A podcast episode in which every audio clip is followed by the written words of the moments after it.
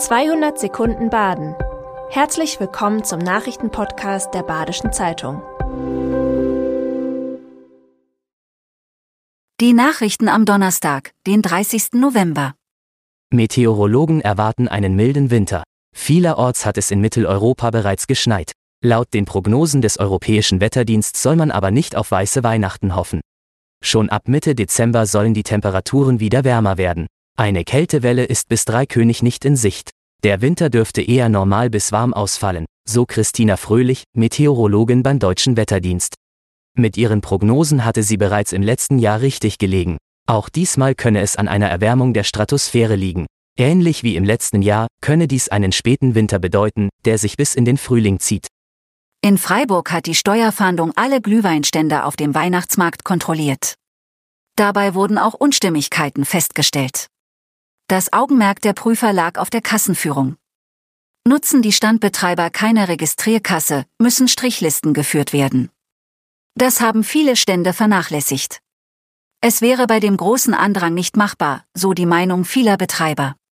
Insgesamt waren 45 Steuerfonder an 13 Ständen im Einsatz. Es war eine verdachtsunabhängige Kontrolle, so Ulrich Pieper, stellvertretender Leiter des Finanzamts Freiburg. Nach einer ersten Einschätzung handle es sich nur um leichte Verstöße. Die Betreiber müssen mit einem Bußgeld von 55 Euro rechnen. Immer mehr Apotheken schließen rund um Freiburg. Alleine in Breisach mussten im Sommer drei Apotheken dicht machen. Die Probleme sind vielfältig. Viele der Inhaber gehen in den Ruhestand. Auch das Geschäft lohne nicht mehr. Der Nachwuchs fehle oder wandere in die Schweiz aus, so Peter Berthold aus der Landesapothekenkammer. Eine Honoraranpassung gab es seit Jahren nicht. Schon dreimal gab es deshalb Protesttage. Eine neue KI-Struktur im Notdienst soll den Apotheken Entlastung schaffen. Die Fahrtwege für die Kunden werden deutlich länger werden. Aber vielleicht überlegen es sich die Kunden dadurch immerhin, nicht mehr wegen jeder Kleinigkeit zum Apothekennotdienst zu fahren, so Jutta Wörlein, Filialleiterin einer Apotheke. Apothekeninhaber Michael Kunkel sieht die Gefahr, dass die flächendeckende Versorgung vor allem in ländlichen Gebieten bald nicht mehr gesichert sein könnte. Immer wieder wird über Orte für neue Windkraftprojekte in Baden-Württemberg gestritten. Zuletzt ging es um den Bau von Windrädern an der Sirnitz. Trotz großer Zustimmung im Gemeinderat gab es Kritik von der CDU. So solle man die Nutzung der Rheinebene für Windkraft mehr in den Blick nehmen.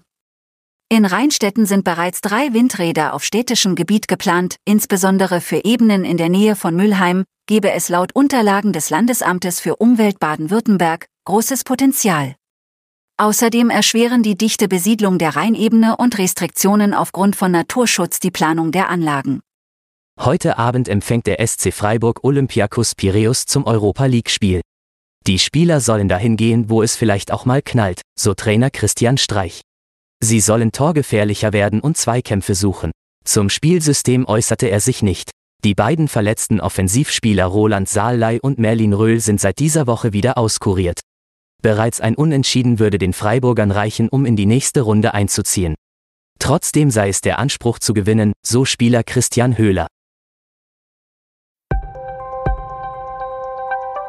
Das war 200 Sekunden Baden. Immer montags bis freitags ab 6.30 Uhr. Aktuelle Nachrichten rund um die Uhr gibt's auf der Website der Badischen Zeitung badische-zeitung.de.